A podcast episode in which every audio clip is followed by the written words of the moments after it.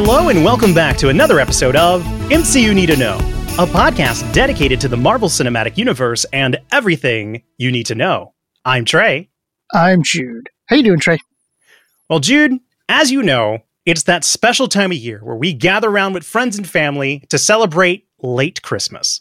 I can't think of anyone I'd rather celebrate the holidays with than the content creating powerhouse himself, the Rob Logan. Welcome back to the show, Rob. Welcome, Rob. I love how you hit the making it as emphasized as it should be. Like that is that is really showcasing the powerhouse of content creation. Every time I read your handle, whether it's on Twitch, Twitter, wherever, that is in my head, the Rob Logan. yeah, it, as it should be. Well, it, it, it's funny because I, I only took that because Rob Logan was already taken, so I had to do something. Yeah and now it's the joke that it's there just for my like added ego. but uh, it, okay, but for all the content creating that you do, and you know, Geek Generation Network and everything, it makes sense to have the in front of your name, right? Like it just fits. I'll I'll take it. so it's been a while. Apologies for how long it has taken to get you back on the show. Uh, one of the things that has happened since your last appearance and now is the Orville came back and you were able to cover another season of that on your podcast with Katie. Uh, I was wondering if you could let our listeners know how that went and what they can expect when they tune into that podcast. Yeah. So, uh, like you said, uh, my friend Katie and I host uh, Quantum Drive, which is an Orville podcast. Uh, season three came out and it is without like getting into specifics about it, it is one of the best seasons of a sci-fi show that I've ever seen.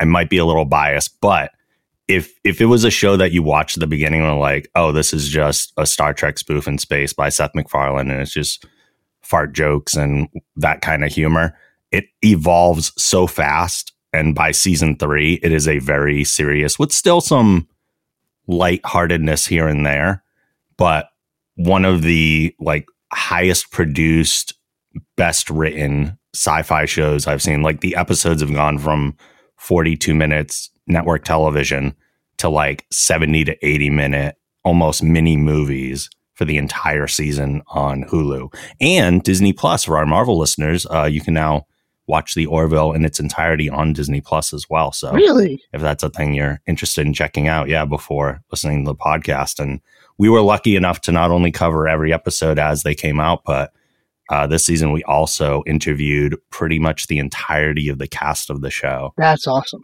Yeah, that is that has yeah. been a fantastic thing to get to watch as like following you on your various different social medias, and it's like you've got this person from the show and that person from the show, and that's that was cool, man. I, it's cool to see what you and Katie have done with that show. It was super exciting, but like very very satisfying. Yeah, I was just saying because I don't I don't have Hulu, and which is really silly when when you figure you can get the Disney Plus bundle, but I I just don't, and I don't have a good reason.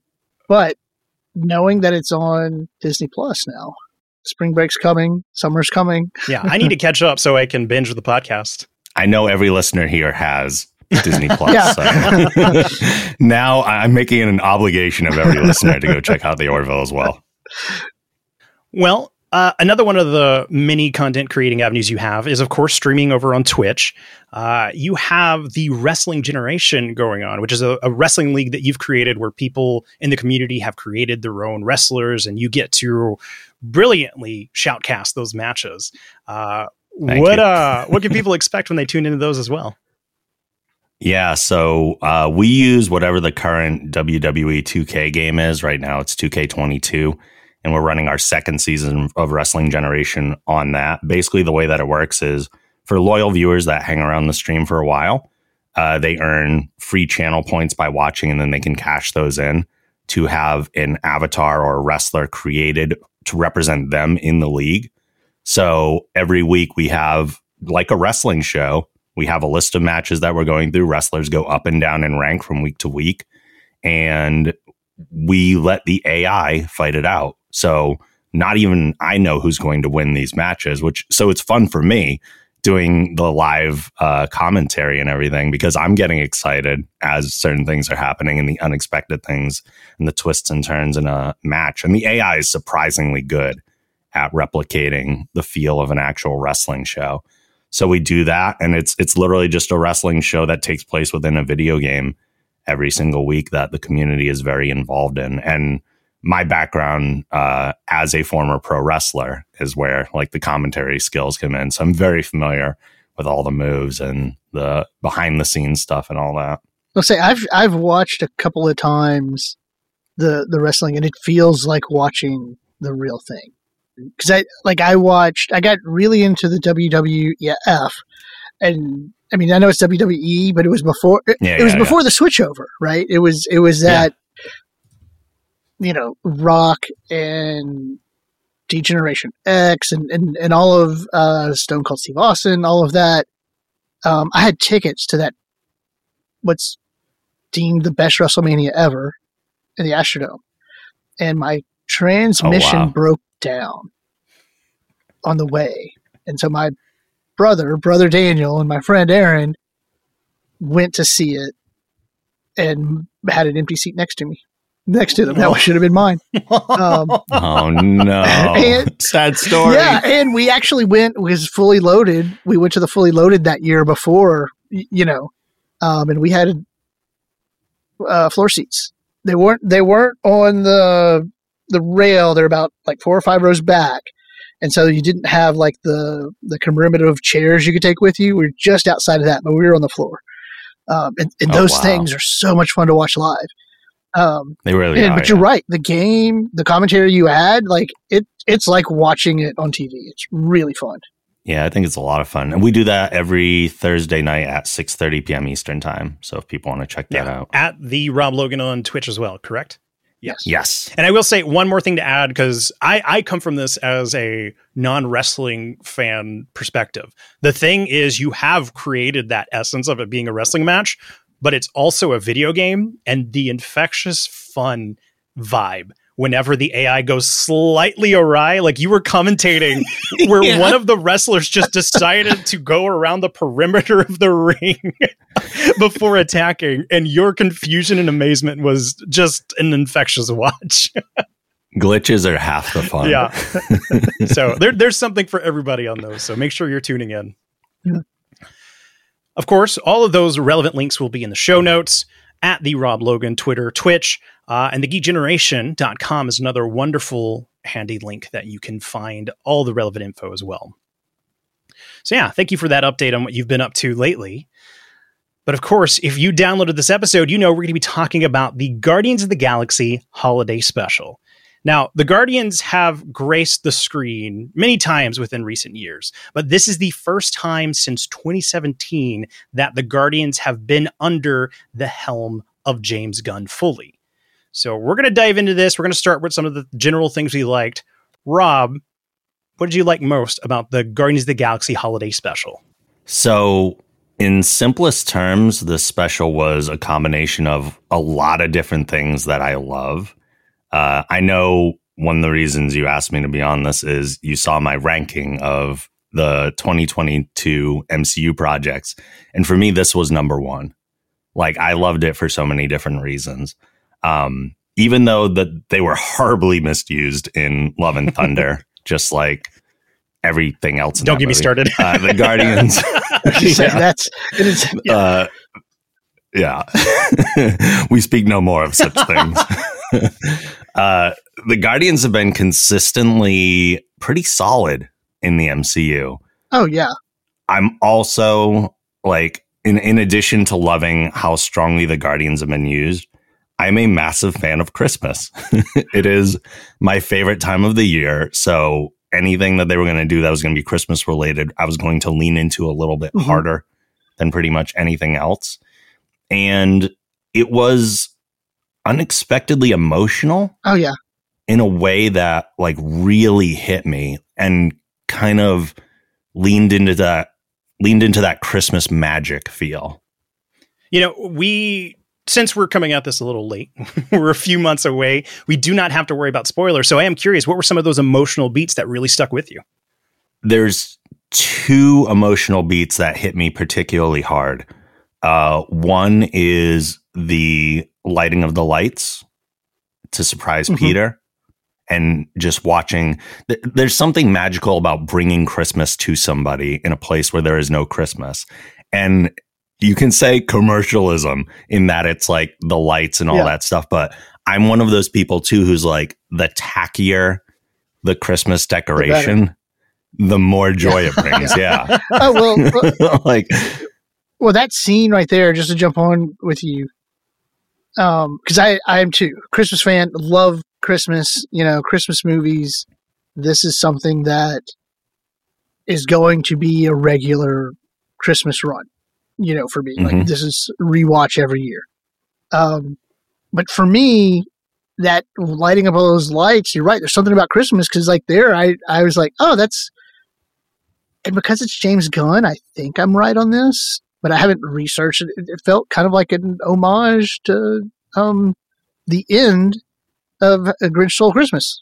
You know, when when everything's Mm. lit up in the tree and and I was just like, oh, you know, and they're all singing the wahoo, uh, you know, I'm not going to sing the whole song, but you get it, right? yeah. It's also the Smashing Pumpkins song, uh, the version of the Mm-hmm. Peanuts or the song from the Peanuts Christmas Mhm. special. And Smashing Pumpkins is my brother's favorite band. So it's a little additional layer on top of Yeah. that stuff. So that's a thing that's Yeah. been like through my life, my brother listening Yeah. to Smashing Pumpkins all Well, the time. Smashing Pumpkins is such a good James Gunn Oh, yeah. choice. of all of the Yeah. unique pools of music because this has like music from start to finish but it's none of the Mhm. classics that you're familiar with they're all deep cuts that smashing pumpkin one was my favorite of all of them and it was at the perfect Yeah. moment. Oh, it was great. And the other one that really hit and hit the most is Peter's reaction to Mantis's news. were any of you surprised with the sibling reveal or was that something that because i'm gonna i'll say for me i thought that was like implied in the volume two It was. It was, but not heavily enough that I was like, oh, yeah, of course they're going to tell us that at some point. Like, and it'd been a Yeah. while since Yeah. volume two. So I think I kind of forgot. Yeah, like I, I was surprised, and I, I'm gonna just because we I know we have our outline, but uh, you know it says what were your disappointments? That was the disappointment, um, and not because it didn't have the emotional hit, but it was just my analytical brain turned on of like that. Wow, like this is a must going into Guardians 3. This isn't just a special, right? Because that because that is a, Mhm. a big connection to drop there at the end. And so that disappointment wasn't because like it didn't emotionally hit. It was just a it was that analytical connected universe. You know, and what does that mean in terms of a must watch versus, you know, a special? Um but yeah, I, I need to rewatch Guardians too because that's been a while. Because that, Mhm. that was a surprise for me. in preparation for this, I will say that I watched some like Easter egg videos and stuff on YouTube to kind of see where that connective tissue was. And somebody pointed out that in they're almost like dioramas when Ego's going through all that stuff and he shows the one of all the partners he's had from different races. In the very top left, there is one with him of a woman who is Mantis's species. So there is like that Easter egg there as well to tie it all together. Okay, Mhm. so I knew that I knew there was it was implied, but I forgot. That feels like a blink and you miss it kind of Easter egg. So this is this is more of a like, hey, in case you didn't pick up their sibling. yeah, yeah. Mhm.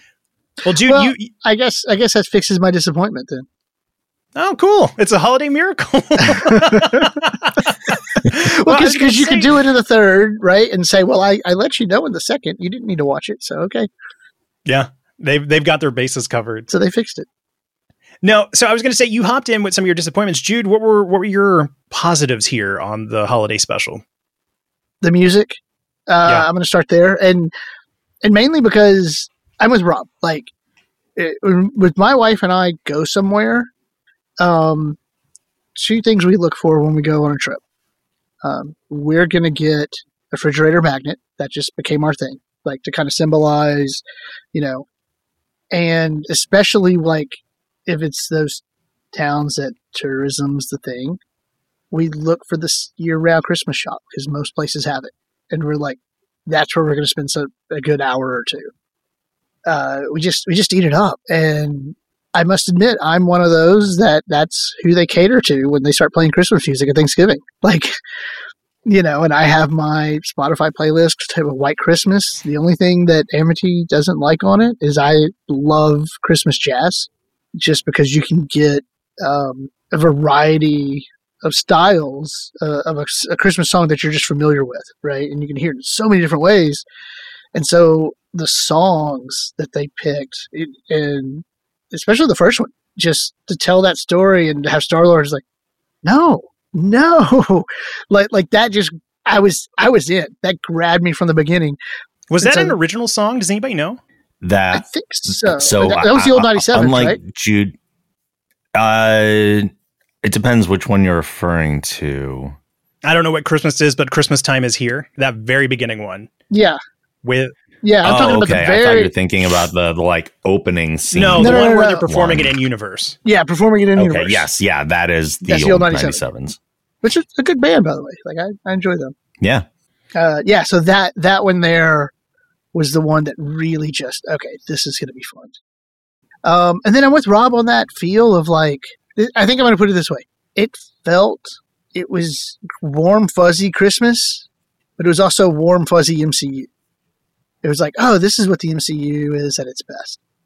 Mhm. You know, um, and again, Shang Chi was great, right? And and and I loved a lot of the Disney Plus content, but seeing them and their interaction and what James Gunn's did with them, it was like, yes, this is this is the MCU that I don't want to say that's missing from the new stuff, but I don't think the new stuff is capturing as well. Let me put it that way. So I'm not going to lie. Going into this, I thought I was in trouble and that I was going to be the bah humbug of the episode because we've talked about it before. Yeah, you don't like Christmas movies. I don't really like Christmas movies. Oh. I know. Like his favorite Christmas movie is the Not Watch one.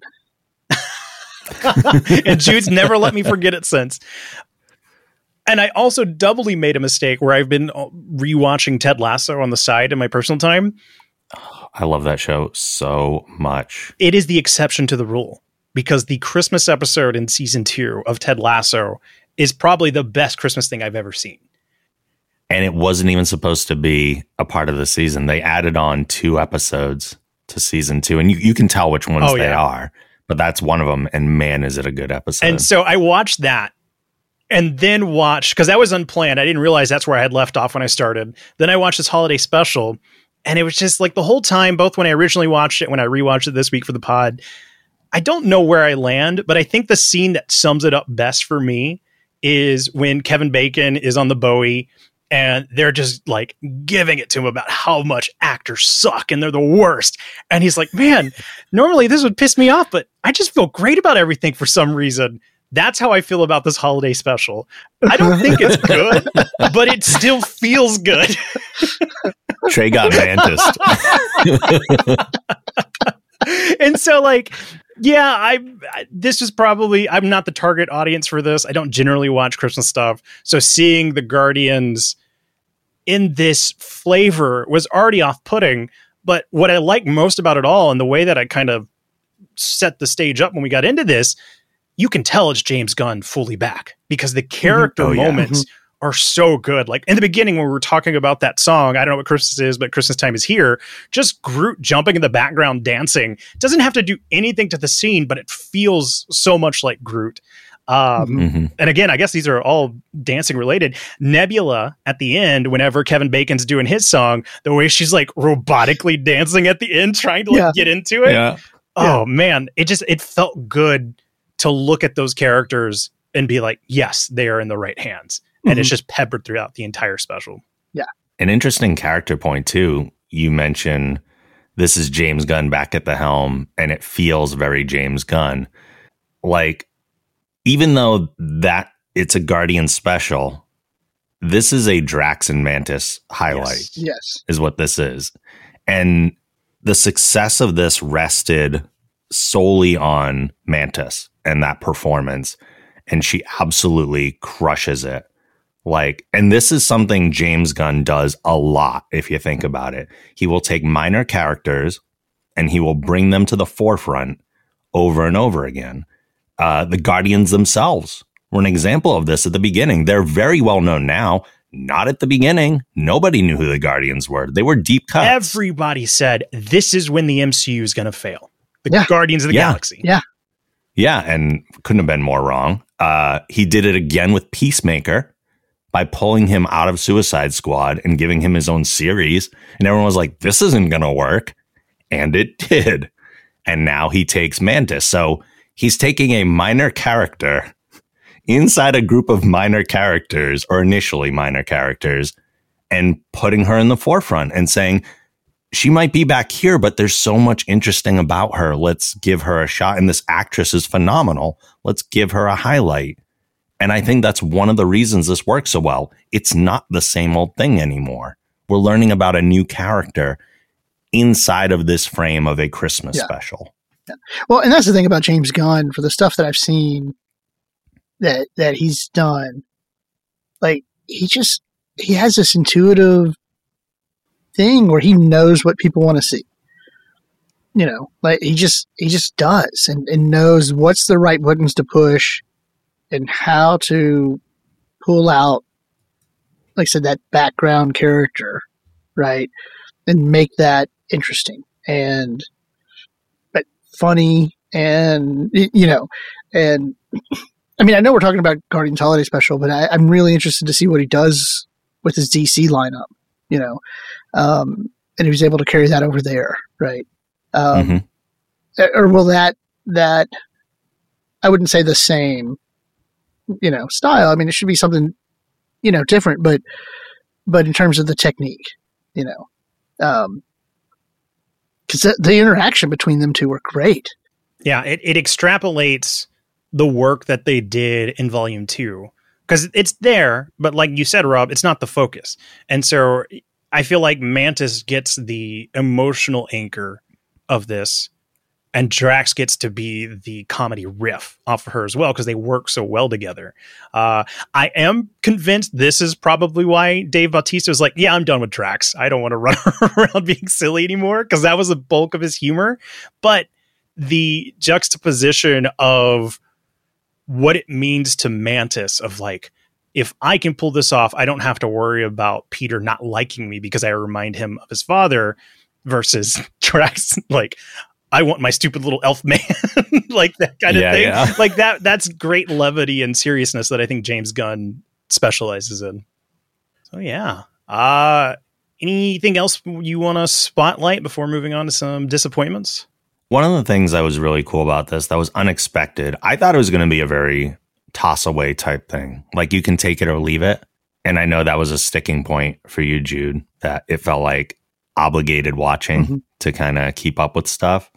But I was impressed that in like a 40 ish minute special, they dropped some big bombs Yeah. in a way. Well, not bombs, but they revealed some cool stuff. Like we find out the Guardians bought nowhere. yeah Okay. Yeah, that was- cool.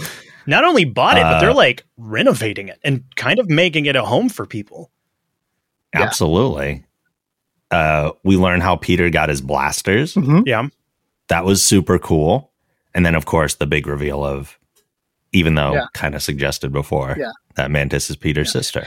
And even the Bowie, right? Because it was previously the Benatar in volume two, right? And before that, it was yeah, the it was Milano. Milano, Benatar. So this is their third, Third ship, ship. Yeah. So yeah, that's a good call out. They are they it is it's where I feel like these specials are shining is that you could probably get away with not watching it, but it is a good update of where they are if you do watch it without something mm-hmm. like I'm sure we'll get a throwaway line in volume three where it's like ever since me and Mantis found out we're related, blah blah blah, so whatever humor there. Like they'll throw away line it, but here they really gave you that exploration of them discovering that together, um, and it's really cool to see them take time to do that. You know what? And, and God, that's interesting. Wh- I'm trying to remember timeline wise. Guardians of the Galaxy three was supposed to be the first thing out, It was, I think, post Endgame. Right. right? Because th- th- you had that, and script was done, and then you had the the controversy loosen his position and come back, and, and so things get shuffled. Right. I, I wonder how much. I, I wonder when we watch Guardians 3 if having that knowledge going into or impacted what he did here in the special. Because, in other words, like you can say he can be like, oh, okay, I have this script, done. I have this script, it's done. Now I'm going to do this, and you have order wise, knowing this is going to come out first, really room to play with those Easter eggs. From what I've heard, Gunn came up with the concept for this while working on two, yeah. and like in three days banged out the script. Mm-hmm. So it was conceived well before okay. I think the script for Guardians 3 mm-hmm. was, although I could be yeah. wrong there because I don't know. Even though he came up with this during Guardians 2, I don't know how much forethought he had into Guardians right. 3 at that yeah. point. Which is so funny to because Jude, you you highlighted this a few weeks ago. I, I think that it's clear James Gunn loves these characters. Oh, if yeah. it's true mm-hmm. that he thought of this during Volume Two, Disney Plus would have been an inkling of an idea at that time. Mm-hmm. He was thinking about what these characters were doing during the holidays before he even had an outlet to put that anywhere. Yeah, yeah, true. yeah. So that that's very endearing on Gunn's part. Yeah. Well, and I would say the the one more thing on on what what was so good or what we liked about it is it does show the love that Gunn has for these characters. You know, because I mean, the story itself it had these emotional beats and these emotional hits of like you know this is someone who has never experienced christmas and i have no idea what it is but hey i want to go find it for him. You know that's pretty special you know um, of, of a relationship there. And so yeah that's you know that's really cool. Well it sounds like we can move into the disappointments. And Jude, you've peppered some in. I'll go ahead and fall on this sword first, since I, I think I was the least receptive of this and keep y'all from having to talk too negatively.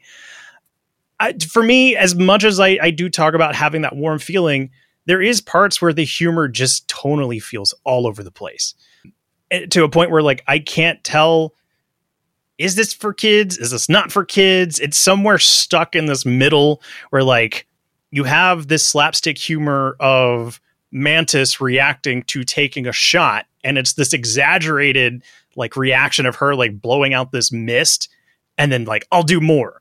Or you have this kind of charged imagery of the cops shooting at Drax, and it's tickling him like a humorous scene, and then oh that was the last one where the cop cars like overturn and mantis is like hey i'm gonna give you this cane we're even now. And then she walks away. So stuff like that is where it kept like starting and stopping as far as me being fully into it. Uh, and i wish that that humor would have been evened out a little bit more throughout the series. I can join you there. One of my disappointments with this and it might not be something that a lot of other people care about like i'm straight edge. I'm not like a big alcohol or drug humor guy. Mm-hmm. so in a special like this. I know it's like PG 14 or TV 14 or right, whatever right. it is, but the whole bar scene where they're like drinking and just like hiccuping it afterwards. And you can say they're aliens, their reaction is not the same as humans. We don't mm-hmm. know, whatever. But at times, this feels very much like it should be a Christmas special for kids. Mm-hmm. And then they're doing stuff like that. And I'm like, I don't want to give kids that idea that yeah. like you can just go get hammered consequence free. Right. I don't know. I've never loved that kind yeah. of stuff. Or even like the major bulk of this episode is they're kidnapping Kevin Bacon, which I get. Like that's the yeah. joke, right? It's like that's not a gift, that's human trafficking. But mm-hmm. if you're gonna do that, then having stuff where they play I don't want to say dumb, but I can't think of another word. They play dumber than they are in the movies. Of the like, hey Drax, Agreed. can you throw me over? And he just before he even finishes listening to her, just tossing her over for that slapstick childish humor. I'm going to go with you there on the humor of of that because there was elements of like I get where it felt uneven, you know, but at the same time, that over the topness, I think is what you know. Like I didn't like the scene where uh, Drax was getting shot. Yeah, right. And there's an element of like, okay, what is that? The, the like I said, charge, you know, and, and it's kind of a tough scene. But there was an element of like, Drax isn't really that invincible. You know what I mean? Like, like you gave him this element of invincibility that it was kind of ridiculous, you know.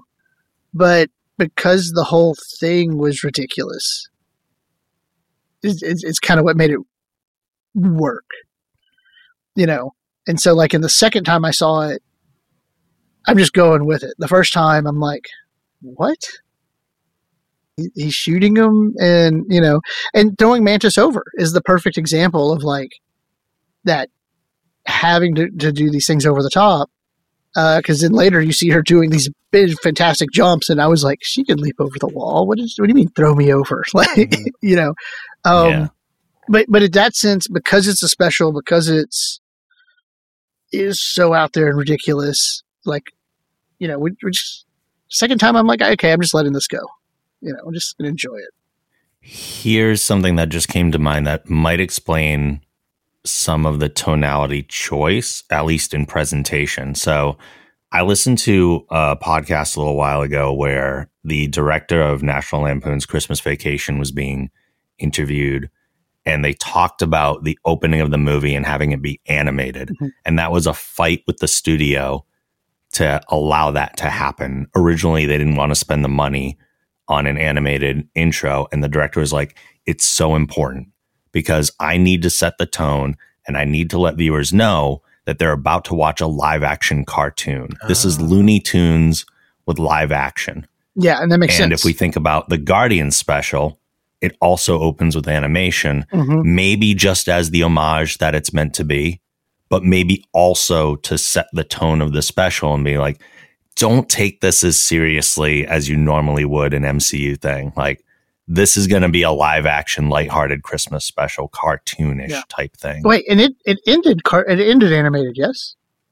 It and did? so the whole thing is framed on the on the front and back end. So the whole thing right. is like you said that cartoonish. Not only if I set it up mm-hmm. here, we're going to take it back to that cartoonish, um, literally animated. Yeah. Mm-hmm. Yeah. No, that's a good call out. I, I like, I've never heard that reasoning before, but like conveying, like, no, this is going to be a little bit sillier. And it helps, like I said, it's totally all over the place, but on repeated viewings, it's a little bit easier to let go because, Jude, you highlighted the, like, you gave him invincibility with the being invulnerable to the bullets a few scenes ago and he was pummeling some cosplayer. If that's true, that cosplayer's dead. There's no way that he yeah. can be pulling those punches to the point where that cosplayer is still breathing after yeah. that. Yeah. Um. So yeah, that yeah. having that framing of the cartoon lens, yeah. that in subsequent viewings, I think will kind of soften that blow. Yeah, and I'm glad you brought that up and, and that homage kind of there because like, and, and it didn't even dawn on me until you said it. Like a lot of things do that. Um, uh, the one that comes to mind is uh, Pretty Woman. That movie.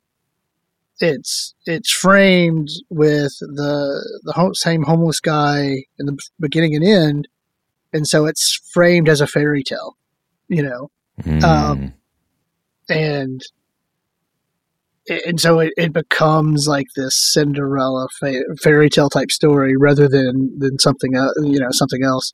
Or actually, if you watch the movies that made us, the original script was really different. I've heard. Yeah. I've heard. Um, but, but yeah, but like but, but that is an important aspect to bring up. Like you know, this is cartoonish. It's going to be that way. So, Rob, you joined me on that limb with the tonal inconsistent inconsistencies. Uh, was there anything else uh, that disappointed you in the special? The only other thing that got me a little bit is I didn't love the style of animation that they chose for the flashbacks. I understand, like we said, it feels like an homage to older cartoons, maybe even to the Star Wars Christmas celebration a little bit or that special. but I think we're kind of beyond that rotoscoped style of animation. I would have preferred if they went with something a little more established to Marvel. Like there was a Guardians animated series, and maybe they didn't want to connect it in that way to say that those two projects are related. But we also have the what if style of animation, and I would have loved to see that instead. But this, what I get what they were going for, there's something that feels like it should be left in the past a little mm-hmm. bit. But okay, wait. So, what animation style do you think it would it, this you were saying compares to? This is like a rotoscoped uh, one that could be similar to like the the Boba Fett animated okay. section of the Star okay. Wars yeah. Christmas special. I did look at the two; they're not quite the same, but anything in like the 70s, 80s that had that rotoscoped animation. Yeah, because uh, animation. When you mentioned the style, immediately the two things that came to mind in terms of like Christmas special homages was like, oh, they should have done claymation. Yeah. That would have been know, beautiful kind, too. I would have loved yeah, to see kind of like the Rudolph yeah. Red-Nosed Reindeer, you, you know, and stuff. Yep. Um, or the the Rankin Bass style of animation, mm-hmm. um, where you get, uh, in particular, I'm thinking of Twas the Night Before Christmas, you know, but Rankin Bass also did The Hobbit, you know, and um, in in those styles. But it, I, I get it with you on the on the rotoscope thing. And they probably could have done the claymation style like that too, because uh, uh, what I actually saw is that uh, Stupid Monkey, the Robot Chicken Studio, was the ones who created the animation for the special. Oh. So, and they've done all those styles, so they they could have chosen from any. No, I feel that, bad. Yeah, the claymation okay. would have been really good. Yeah, that's a solid call. Every Christmas special seems to have some claymation thrown in there, so that would have mm-hmm. been a nice treat. Um, and I feel bad. This is like armchair quarterbacking. I don't know the realities of it, but it does feel like it was a, a product of budget and time constraint. Like they were just trying to mm-hmm. get what they had because it, it, it did feel more distracting than additive, in my opinion. There's some scenes where, like at the very beginning, where Kraglin is kind of just being yelled at by Yondu, where like the lower half of his character body is just no detail whatsoever. Yeah. Well, it is hand drawn yeah. too. Like they did draw all this mm-hmm. out, but we've also seen like higher budget yeah. hand drawn animation. Yeah. So. yeah. So, Jude, uh, do you have any disappointments we haven't underlined that you'd like to spotlight? No, honestly, the biggest one was that the the mantis reveal, and again, it wasn't a problem of that that that they're related. It was just that that question I go back to of connected universe. Disney Plus shows are turning out to be yes, I must watch. You know, um, and it's just like, and and and it, we talk about this that hierarchy of connection and hierarchy. For me, I'm starting to kind of admit that I'm probably old and get off my lawn. Um, you know, and, and what I mean by hierarchy is like the the in the continuity, like the continuity should flow downward from film to TV, but it's and but not TV upward, if if that makes sense. Um, but in the day of streaming, I don't know if that continuity still holds. You know, of of movies are above TV anymore the way they used to be. Um, and, and so I think that's something that I have to think about and re rethink, you know. You know, it's so interesting. We keep finding ourselves, what, three years into the Disney Plus? Or we, we're embarking on the third year of the Marvel mm-hmm. inclusion mm-hmm. with Disney Plus.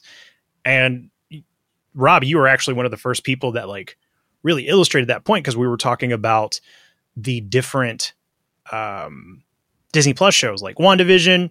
If you went from Endgame to Multiverse of Madness, you could kind of make that logical jump. Okay, this is where she got a power boost. Here she is. Falcon and Winter Soldier. Steve gave him the shield. Okay, when Captain America 4 comes out, you can make that logical leap. And Loki really felt like the one that was illustrating no this the, the, i guess to what you were saying jude the hierarchy has changed of like what is or isn't upwards or downwards continuity wise um, Rob, I was wondering if you like have your feelings or ideas about how the Disney Plus is handling that connection changed since the last time you illustrated that on Loki. I think it's starting to shift, uh, and I'm not mad about it. I I in many ways prefer the format of the Disney Plus series because they feel more like comic books. I'm getting multiple issues. And these characters are interesting enough to explore over a longer timeline. I don't need the pomp and circumstance of a movie level scale for every story. I love grounded stories. My favorite superhero is Batman. I love grounded yeah. stories. Well, and and I could easily see, you know, and and I, I don't want to get too far away, I guess, from the Christmas special, but I, I can easily see that, like, in the whole, how do you make movies or go to the theater special again? You know, that kind of conversation. It's like, well, Marvel's contribution could be okay, we're going to back off and we're going to do long form stories because I love the Disney Plus, and then you'll see them all together on the screen with that event movie, you know. Mm-hmm. And well, I mean, go back to Quantumania. There was some things that for me, I'm like, if there was a good movie there, but it felt rushed.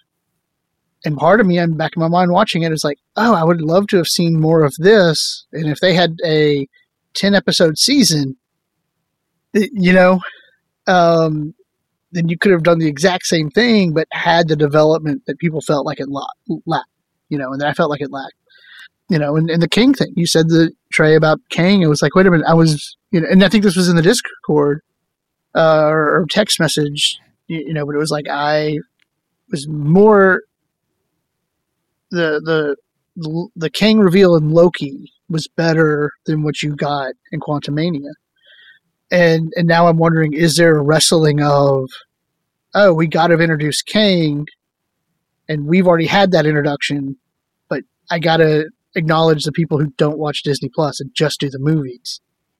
And so for us, we're like, we got this. Why are you doing that again?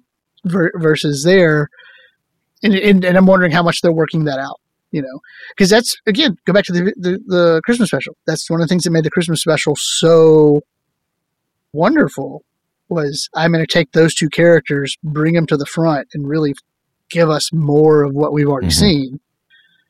Um, so yeah, I will say just to round this off uh, and tie back to what you two were saying, Jude. You mentioned the the baby probably being old. I wonder what it says about me as well and getting older. That the last few movies from the Marvel Cinematic Universe, I have come out saying it was just so loud and in your face and all over the place. so that might be my own personal change. But also to to underline what you were saying, Rob, I still stand by this right now in 2023. The heartbeat of the MCU is in the Disney Plus shows. Like to me, mm-hmm. that is where they feel more confident exploring new things. Uh, the stories, which is so funny because we always do complain about how it is a shorter runtime, but we are getting more time in the show than we do with the movie. So those feel like um, extrapolated ideas that the movies just haven't been attending to. Yeah. Similar to what we were talking about Drax and Mantis. Well, and I, I will say to the runtime though, from WandaVision to now, you do get the sense of like they got their stride and they figured out those long storm long storm, long form storytelling, right? But the Christmas special, like it was was I don't have to tell you about these new characters. I can rely on your previous knowledge. And so in that 40 minutes you can do a, a lot, you know, because because you rely on that previous knowledge. So that's you know, so so in that sense, I think bringing those old characters back for old characters back for special like this, I think that's why that works really well.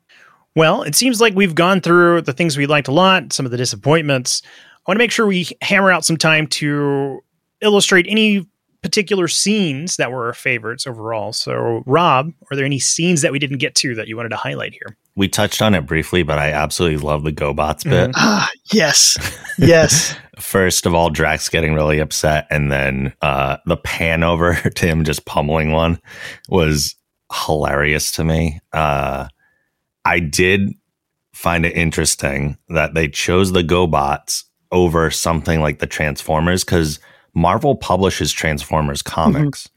So that would have been an easier ask. Yeah. They had no connection to GoBots, and someone on Twitter had asked James Gunn, why GoBots and why go through the extra trouble of asking the person who has control over them if you can use them or not.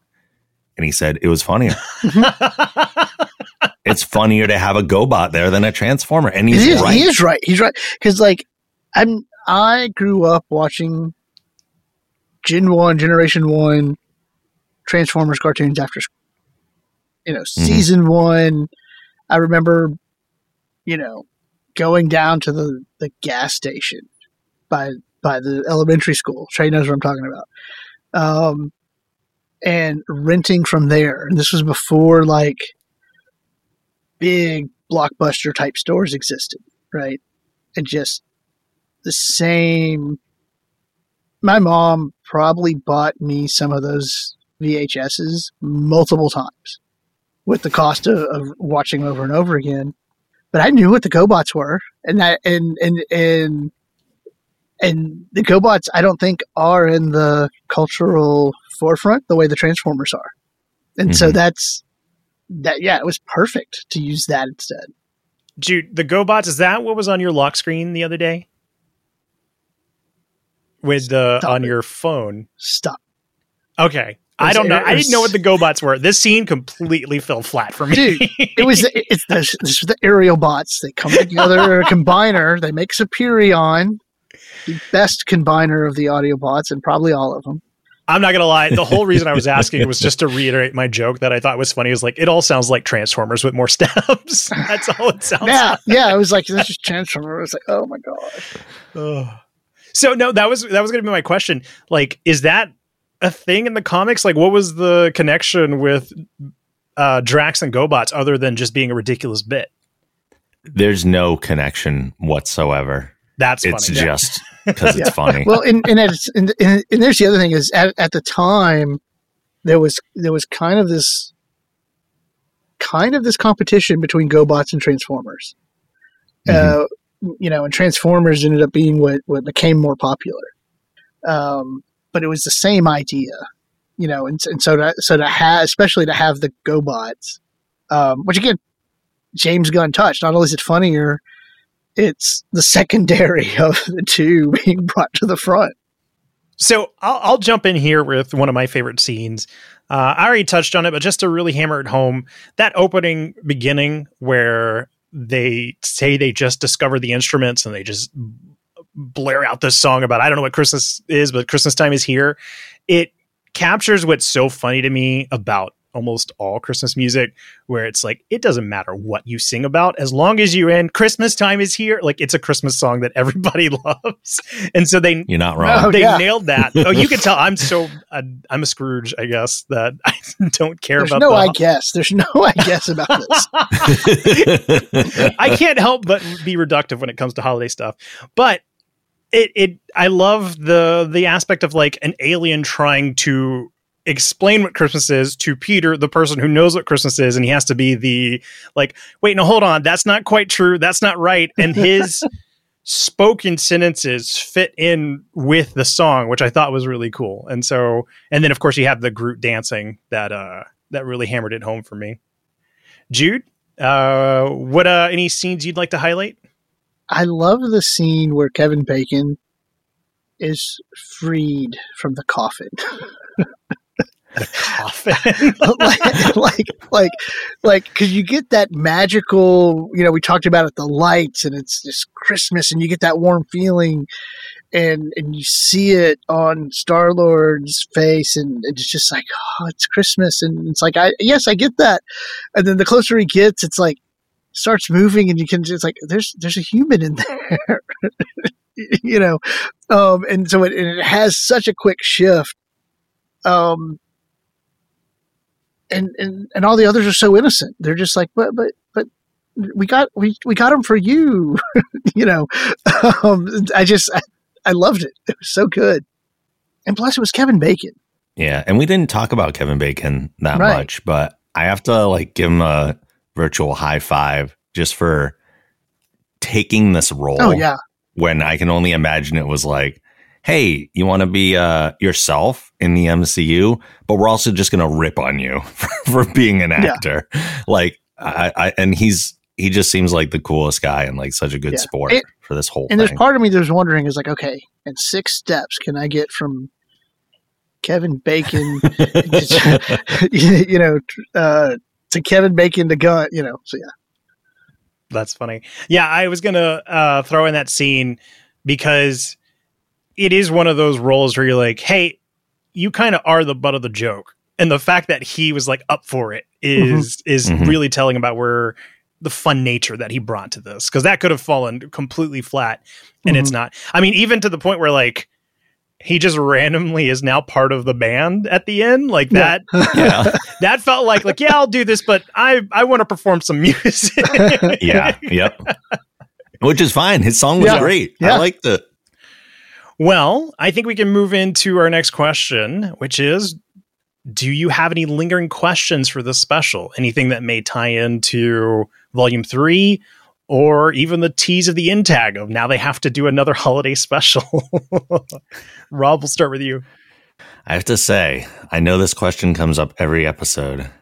This might be the first time that I really didn't need anything more and wasn't like, well, where's this going to go? If anything, it might have been the fact that they bought nowhere and is that going to factor into volume 3 But it's not that important to Mhm. me.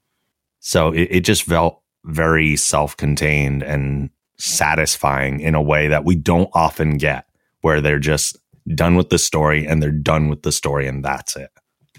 no, I agree because part of me lingering is like, oh, cool, are they going to do another holiday special? But I don't know if I want that.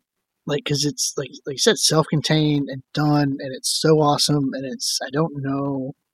It, it would feel like you're trying to just recreate what you've done rather than do something new. Um, and so, so I'm with you on the on the lingering things. It's just like, no, I'm just gonna let this be standalone Christmas and enjoy it. Yeah. Yeah. Having the lingering question question is just a holdover from our typical form Yeah, but it's it's one that I thought, well, let's see, let's see if anything comes out of it. Because for me, it brought was that Mark Hamill? Like that was my lingering question. There was like one shot where right after they're getting Kevin Bacon home, before they cut to um what is it? The the ship. Mhm. Bowie, the Bowie, there's a shot of this guy drinking, and I I'm almost positive it's Mark Hamill, and I don't know why. And there's a part of me that's like lingering questioning, are we going to find that out? But also, it would be very funny if that's just it. Because for the longest time, everybody was speculating about what role Mark Hamill was going to play. yeah. so I didn't know if anybody else caught that as well. I I did didn't. I'm an, I know I did not. but I would love if it was Yeah. true. Yeah. He's in two scenes, like for two seconds apiece. So it looks like Jude's on the Google hunt here. Oh, I am. uh, immediately after the special aired on Disney Plus, Star Wars fans pointed out that one particular cameo appeared to feature none other than OG Star Wars actor Mark Hamill. The character is briefly seen drinking by himself. But no confirmation either No. way. I was Nope. convinced because and then and this this here, this is from CBR. So it's what that's comicbookreport.com, Comic book Resources resources.com. resources. Yeah, um, Mark Hamill's son debunks his dad's alleged. Ah, So all right, well then I was wrong. Never mind. No, oh, did you oh, just Scrooge Trey's? Oh, oh, okay. This is why I hate Christmas. I'm gonna I'm gonna add I'm gonna put this link in so so Ro- so y'all can see it and click and see. That looks like Mark Hamill. It has a picture. I, I remember now. That looks like Mark Hamill. um, that looks like Mark Hamill, but it also looks like somebody else. Well, well yeah. I mean, because we know for sure now. Well, it also looks like John Malkovich. It does. Now that you Hmm. point that out, I'll link to this in the, the episode show notes, by the way, so you can look along Yeah. listening. But yeah, that does look like John Malkovich. Okay. No, because I knew like when this was announced, what? Well, over a year ago now, because we're late to the party here.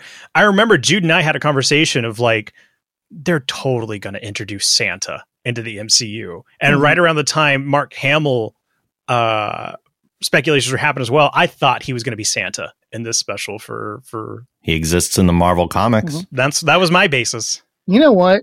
Maybe that was is Mark Hamill in the next holiday special. Because look at his hat; it has that Santa esque white. In the same article, someone identifies the actor as Troy Beacham. Ruin the holidays, Troy Beacham. All right, it's a terrible show now. Oh man.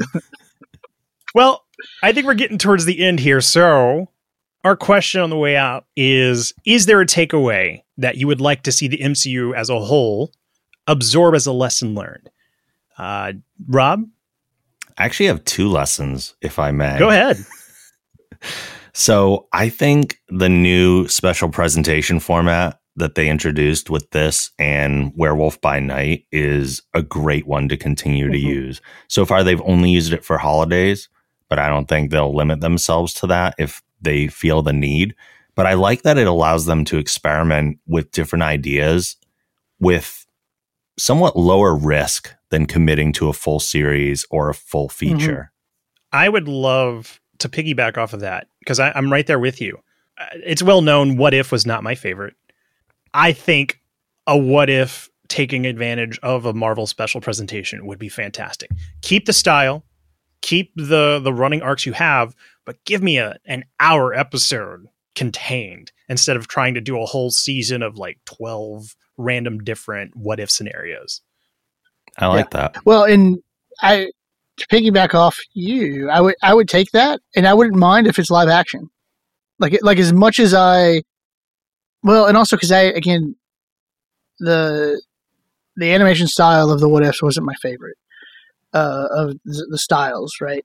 Um, it didn't take me out of it, but it just wasn't my favorite. But I wouldn't mind seeing a live action what if contained, you know. Um, but that I agree with you on the lesson of just it's okay to give us because you have this established universe, you have opportunities with the special presentations to, to take those risks and play in an area that's very low stakes in, in mm. terms of the continuity of you know what uh, or the sacred timeline you know to to, to so to speak. Um, so that that one there um, and if they do so the second lesson would be same thing like what we kept kept pointing out of it's a, good opportunity to, to, in a contained way, give us more of a background character, you know, in in that way, you know, because it felt Guardians because you get all of, but the main mm-hmm. focus was we're going to get to know these 2 mm-hmm. So, yeah. So, Rob, you mentioned two. That was one. What was the other yeah. one? The other one was I liked how this special felt more flexible with the MCU canon. So I think part of it is that it was being outside of the other formats that are more prominent in being this special presentation and somewhat self-contained. Um, to bring up a specific example, there were people online that were upset when they did the bit with Nebula getting Bucky's arm and giving it to Rocket. Right. And they were like, how did Nebula pull that off? She wouldn't be able to do that. And James Gunn, his basic response was like, too bad it's canon mm-hmm. now. Like, which yeah. Maybe it is, maybe it isn't. I don't care because I know we've said before that if the joke is funny enough, then they're allowed to take some leeway with the canon. Mm-hmm. It was a great payoff to a joke that started in Infinity War. And that's all the explanation I need. And there were a lot of moments in this that felt like loose canon. And I think if the MCU is in trouble of anything, it is staying too rigid and tight to its own canon.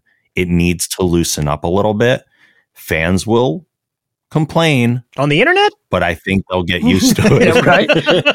well, it, like I'm I'm generally a stickler for canon, but I think they're sacrificing quality sometimes for the rigidity of canon. Trey said something similar.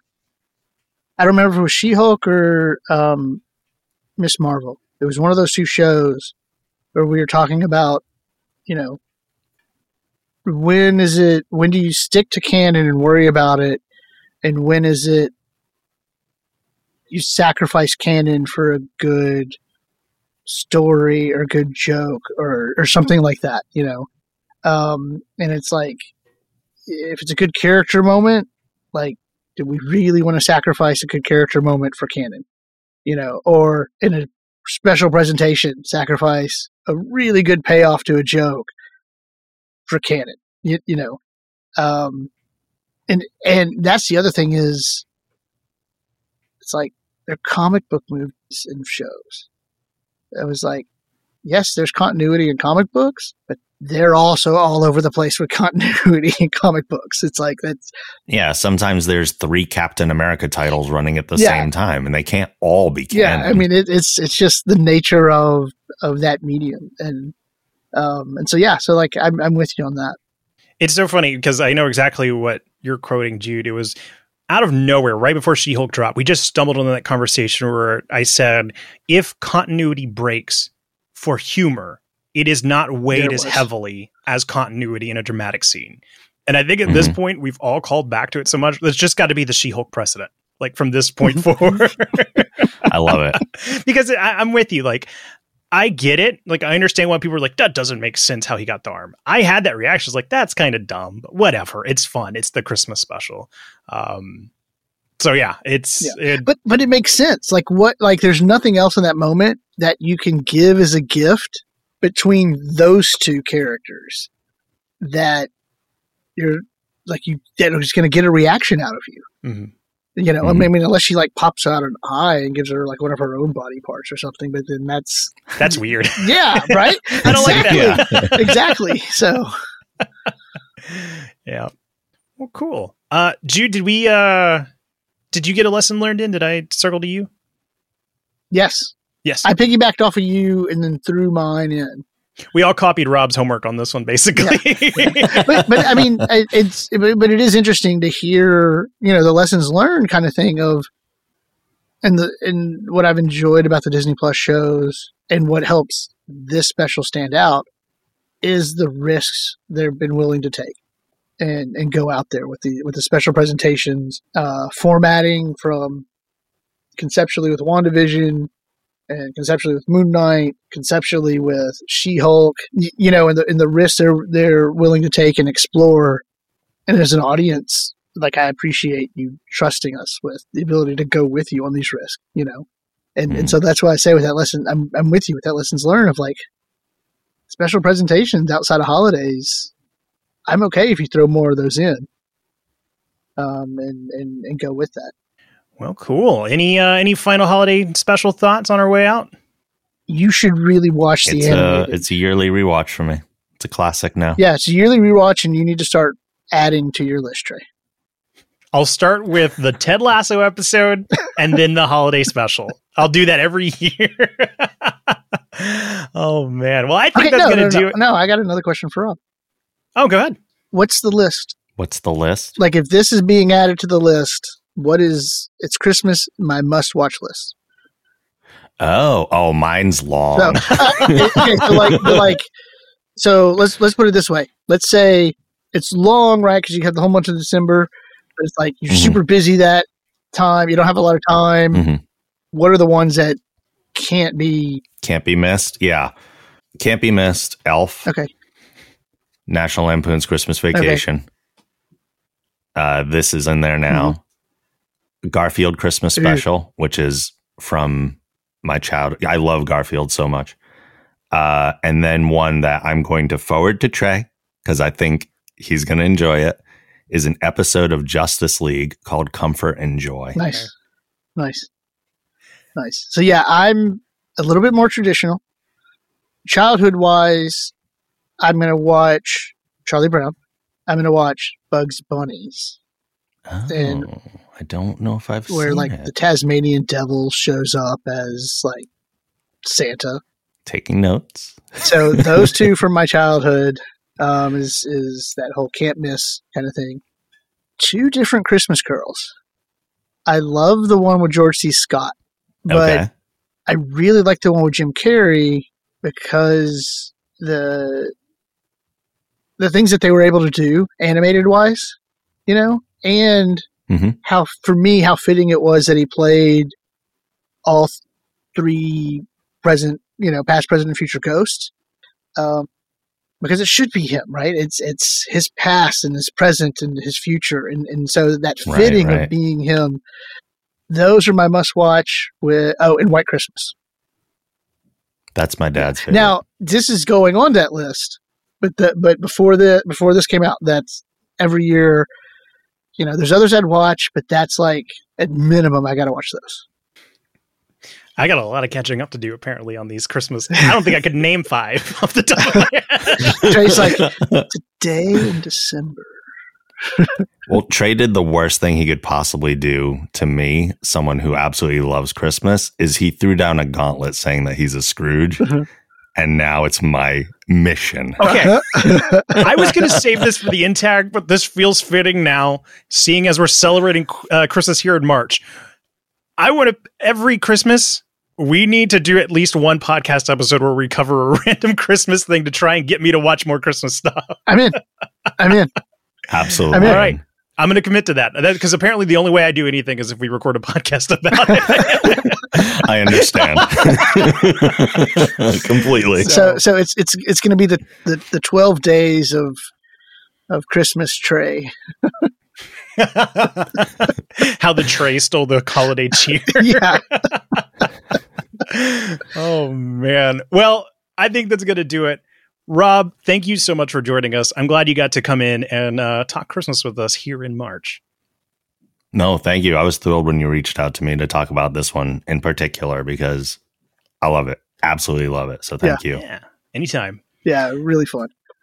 And of course, like we said at the top, Rob's got so many wonderful things. He's got Twitch, TikTok, uh, the Geek Generation Network. All those links will be in the show notes. Make sure you give him a follow and check out his stuff, as well as Quantum Drive, uh, the Orville podcast. Which, by the way, uh, do you know it, when any new season particular might be coming up? We are patiently waiting for the announcement of either a renewal or cancellation. no. It's been a while, uh, but it's one of the reasons that they put it on Disney Plus is they want to give it more of an audience than it had access to, mm-hmm. and that was part of the decision making. So again, I know you all have it because you're watching all the MCU Go shows. watch it. Check out the Orville. Yeah. Highly Help them out. recommend. Help the Rob Logan out. Go watch the Orville. Yeah. It's a personal favor to me. Yeah. Spread the holiday cheer. Yes. Yes, It- It'll be your Christmas gift to Rob. that's right. Oh, well, fantastic. As far as this show goes, if you want to keep in contact with us at MC Need to Know, both on Twitter and Instagrams where you can find us, but really the best place to get involved is the Discord. Uh, we got a link in the show notes. Wonderful community of people who are talking about the MCU as well as other pop culture related things. So if, if you want a good group of people to um, entertain yourself with, make sure you're joining that Discord. Yes, and of course, in the spirit of Christmas and giving, uh, giving us a rating and review would be wonderful, uh, or your friend by sharing this episode with a friend, um, so they know to go see Rob stuff and our stuff, uh, and, and it'd be just a wonderful March Christmas gift. We'd also like to thank Nick Sandy for the use of our theme song, which is his rendition of the Avengers theme. Find more of his work on the SoundCloud, which is linked in the show notes as well. That's going to do it. Thank you so much for listening. And Rob and Jude, thank you so much for doing this. Thank you, Trey. Thank Yeah. you. We'll see you all next week.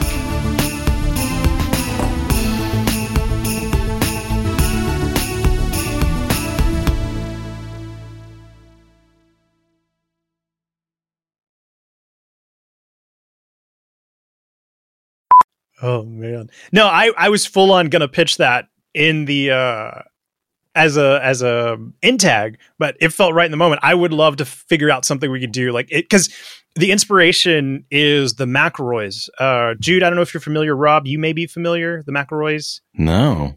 Anyway, one of the things the McElroys do is every year they have a show called Till Death Do Us Blart, where they watch Paul Blart every year and do a podcast on their live reactions to Paul Blart. And they're in their fifth year of doing that.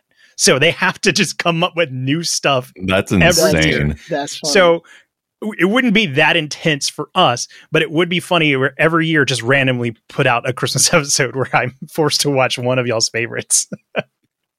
I'm totally down for that. See, and notice it's Trey. It's Trey's idea. He's secretly saying, He wants "Yeah, to. yeah, please help Yeah. me watch these things and get caught up." Help me He wants to. find He's my like, joy. why? Yeah, why can't I feel the joy that you two feel? Well, I didn't want to take up too much more time, but I was going to say it. I was shocked that the Ted Lasso one didn't crack your top five, Rob. It's well, it's still fairly new. Okay. Um, I actually I did rewatch it this year, so I, I honestly I think it will uh, fall into the rotation. I think the only reason it doesn't is because it's well, one, it's new and it's not superheroes. it's not it's not superheroes. It's not from my childhood. Not to say that Ted Lasso shouldn't be in the MCU because he should. oh, be, he would but- lift the hammer easily. Yeah. Yeah. He- oh yeah. Are you kidding me? Well, see, I have I have a friend who's going to be like, "What you should have listed Die Hard. What's wrong with you?" Die Hard's not a Christmas movie. Really? Die Hard's one of my. I did a whole Christmas movies. podcast on it. We did we did a Die Hard Christmas movie debate, and I was anti. I don't think I don't think Rob can be in this episode now. Is hundred percent not a Christmas. So movie. is this what we're? It is. It is in a category which I label as Christmas adjacent. It takes place during Christmas. It has some Christmas elements, but it's not about Christmas. Iron Man 3. It's not about the Christmas spirit. What about that? Iron Man three? Where does that fall in this category? Christmas adjacent. It's not a Christmas movie. It just takes place during Christmas. Batman Returns, Gremlins Anyway, 2. it's getting kind of late. Um, Kiss Kiss Bang Bang all take place during Oh my gosh, Christmas, but okay. they're not Christmas We're, movies. we're going to spend.